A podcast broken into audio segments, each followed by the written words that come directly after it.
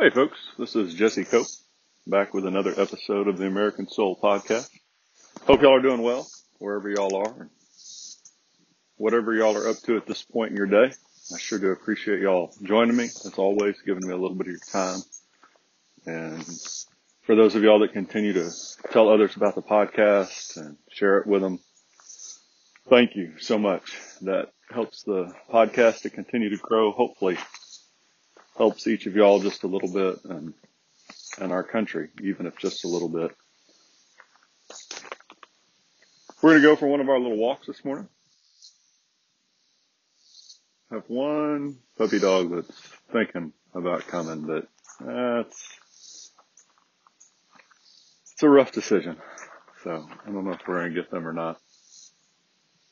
And we got just the little slightest bit of rain recently. I don't even think it measured on the rain gauge,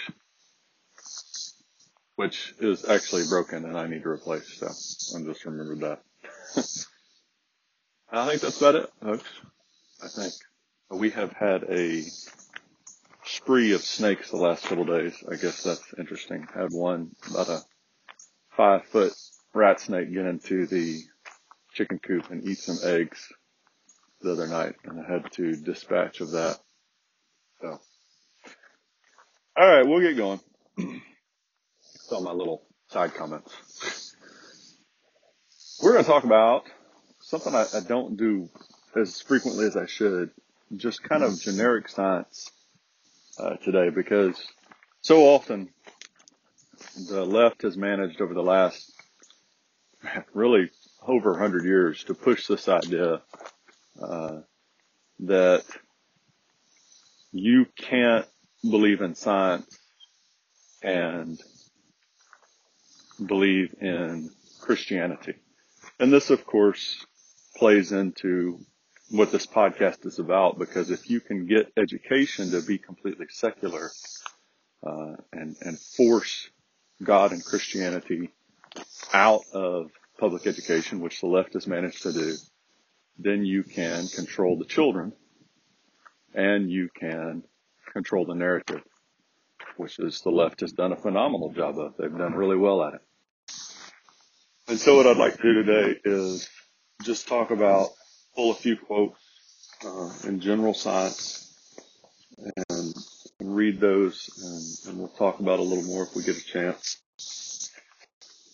So we're going to start with, and if I murder some of these names, folks, I apologize. Not all of these are American, but I think they kind of show the point that this modern idea that in order to believe in science, you can't believe in Christianity, or if you believe in God and Jesus Christ, somehow that precludes you from, from really trusting science, I think is what the left, the, the catchphrase they really like to use today. So Henry Jean Fabre, I'm not sure I'm saying that right, folks. Uh, father, considered the father of modern entomology. Famous biologist who pioneered studies in insects and their habitats. Also, he authored a number of popular textbooks. Uh, was a close personal friend of Louis Pasteur, and this was his comment concerning God. Without him, I understand nothing. Without him, all is darkness. Every period has its manias. I regard atheism as a mania. It is a malady of the age. You could take my skin from me more easily than my faith in God. And those first couple lines there, without him I understand nothing, without him all is darkness, remind me of some quotes from uh, Carver. And we'll go back and talk about him some. I'm not sure we actually have talked about him before, but we've got, I'm pretty sure I've got a podcast coming up. We're going to talk about Washington Carver a little bit, and uh, he had similar sentiments. Michael Faraday, English chemist and naturalist, one of the greatest physicists of all time. Uh, he was honored as a professor of chemistry at the prestigious Royal Institute, pioneered liquefaction of gases, discovered benzene, which is used in dyes, perfumes, and high explosives. Uh, perhaps most famous Scientific contributions include discovery of electrolysis, electromagnetic induction, concept of magnetic lines of force, and the invention of the first electrical generator in 1831. A couple of his quotes. It is permitted to the Christian to think of death. He is even represented as praying that God would teach him to number his days. Words are given him. Thanks be unto God who giveth us the victory through our Lord Jesus Christ. And though the thought of death brings the thought of judgment, it also brings to the Christian the thought of him who died, who rose again for the justification of those who believe in him. The Christian who is taught by God, by his word and Holy Spirit, finds his guide in the word of God and commits the keeping of his soul into the hands of God. He looks for no assurance beyond what the word of God can give him. And if his mind is troubled by the cares and fears which may assail him, he can go nowhere but to the throne of grace and to scripture. No outward manifestation can give either instruction or assurance to him, nor can any outward opposition or trouble diminish his confidence for Christ crucified. To the Jews a stumbling block, and to the Greeks foolishness. But to them who are called, Christ, the power of God and the wisdom of God. The Christian religion is a revelation, and that revelation is the Word of God. So here are just a couple examples uh, across a pretty broad spectrum, and we'll do this more often, folks, these general science comments, but one from the early 1800s, or probably more like late 1800s, sorry, early 1900s, and then the other one from the late 1700s to early 1800s. But both extremely famous in their field, uh, strong faith in God and Jesus Christ there's not a belief in God and Jesus Christ and I don't know if you want to call it a love of science or medicine or, or trusting. Those are not mutually exclusive. We, and we've talked about others. Benjamin Rush is a huge, considered the father of uh, modern American, or not modern, but American medicine, I think, was one of his titles, uh, but a really renowned physician in his day. So the idea that you can't have science and God together is just absolutely a lie. It's just untrue. But it's one that the left has pushed really well because we've allowed them to control education again. Wernher von Braun, 1912 to 1977. Father of the American space program, was the director of NASA sometimes said to be the preeminent rocket scientist of the 20th century. This is his comment. In this age of spaceflight, when we use the modern tools of science to advance into new regions of human activity, the Bible, this grandiose, stirring history of the gradual revelation and unfolding of the moral law, remains in every way an up-to-date book. Our knowledge and use of the laws of nature that enable us to fly to the moon also enable us to destroy our home planet with the atom bomb. Science itself does not address the question of whether we should use the power at our disposal for good or for evil. The guidelines of what we ought to do are furnished in the moral law of God. It is no longer enough that we pray that God may be with us on our side we must learn to pray that we may be on God's side. And that, that goes right back to Lincoln's quote when somebody asked him about God being on his side and he said, I'm not concerned about God being on my side. I'm concerned about being on God's side because I know that he's always on the right side. And so, uh, Braun here, again, the father of the American space program kind of reiterates that. And so this, of course, is a modern one and shows that this idea that you've got to completely throw away the Bible or Christianity uh, in order to, to, to follow science, to trust science again. Uh, it's just nonsense, but it's been managed, it's, it's been pushed, it's been able to take root because of the control of the public education system. Because we kicked God out of our institutes. And, and so this is how it happened. Got another one. Go back to the 1800s, Samuel Morse. Morse code, right? An accomplished artist by profession, Uh, he was captivated with the notion that electricity could be used to transmit messages instantly. These, a couple of these quotes, folks, I pulled a little bit today from America's God and Country Encyclopedia and then the Patriots Bible. So, Morse worked for years to become the, the creator of a single wire telegraph system and co-inventor with Alfred Vail of the Morse code with letters represented by dots and dashes to convey the telegraph message. His invention in the 1830s revolutionized and changed forever the realm of communication. Although Morse had a patent, it took him years of failures and poverty before he was able to secure financial backing to implement his project. About those years, he said, the only gleam of hope is from confidence in God. When I look upward, it calms any apprehension for the future. And I seem to hear a voice saying, if I clothe the lilies of the field, shall I not also clothe you? Here is my strong confidence, and I will wait patiently for the direction of providence. In 1843, Congress finally awarded Morse $30,000 to construct a telegraphic line between Baltimore and Washington.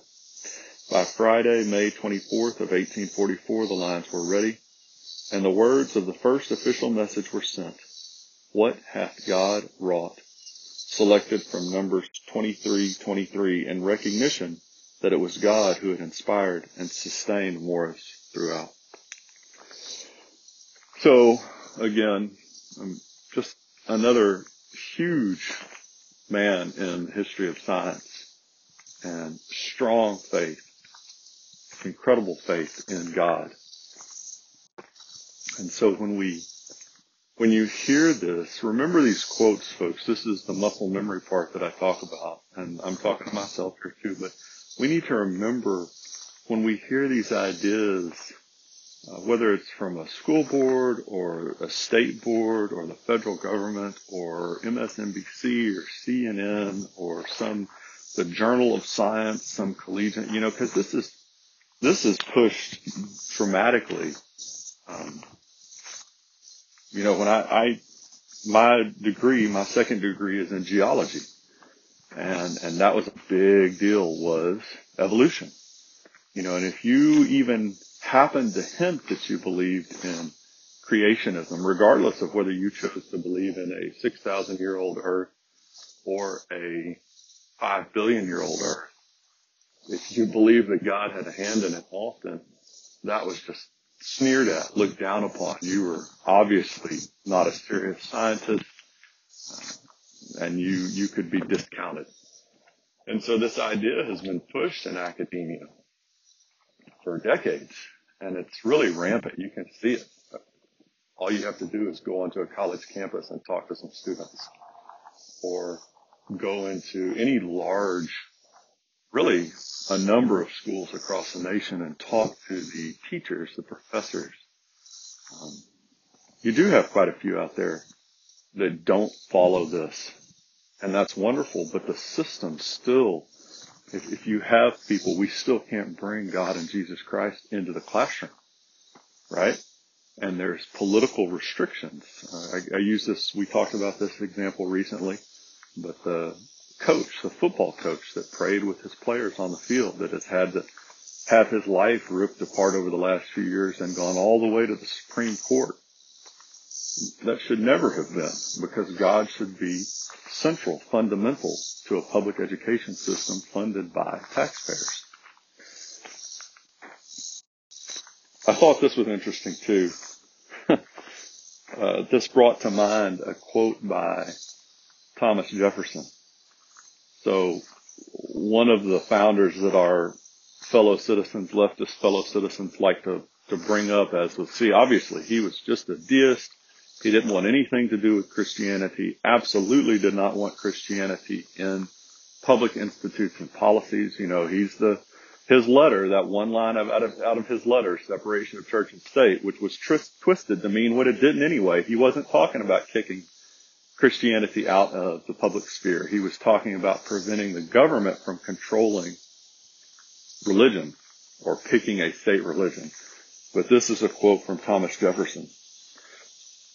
The Christian religion when divested of the rags in which they, talking about the clergy, have enveloped it, and brought to the original purity and simplicity of its benevolent institutor, is a religion of all others most friendly to liberty, science, and the freest expansion of the human mind. Seems kind of hard to listen to quotes like this by Jefferson and think that he was an antagonist toward Christianity and public life. It is a religion of all others most friendly to liberty, science, and the freest expansion of the human mind. Uh, that's a quote from 1829 correspondence. At least that's where this quote is pulled from. Oh, that's the book. Papers, Papers of Thomas Jefferson. I'm sorry. 1829 Papers of Thomas Jefferson. Memoir, correspondence, and miscellaneous.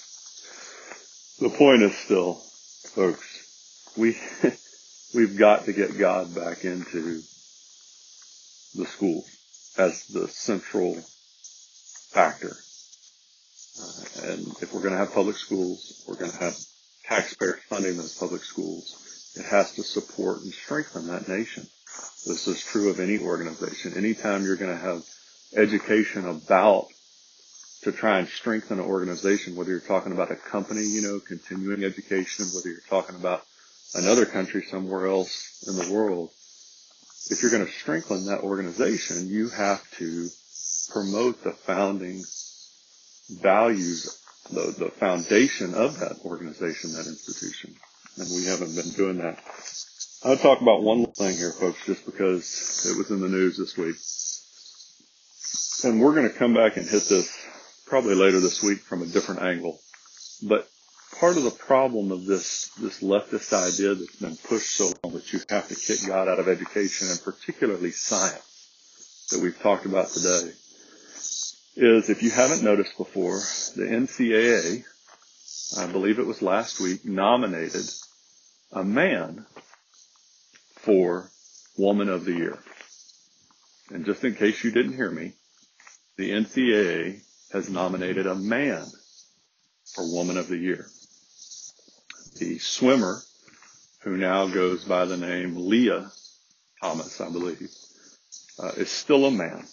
And this is kind of, this, this is an example from, you either have, with the exception of chromosome disorders, you either have XY sex chromosomes, which make you a male, or you have XX sex chromosomes, which make you a female. Out of your 46 chromosomes in every cell in your body, except for red blood cells, I believe, I think they lose their nucleus at maturity. But every single other cell in your body has these chromosomes. There's 46 of them, and two of them are, the other 44 are called autosomes, right? They're just, they control all the other factors, but there's two that are sex chromosomes. And you look in, up until maybe the last five years, I'm not going to guarantee this anymore because as the left has a stranglehold on education in a lot of ways. And so I don't know what the textbooks say now, but up until recently at least, if you look in any freshman biology textbook, it's going to tell you this you either have XX or XY.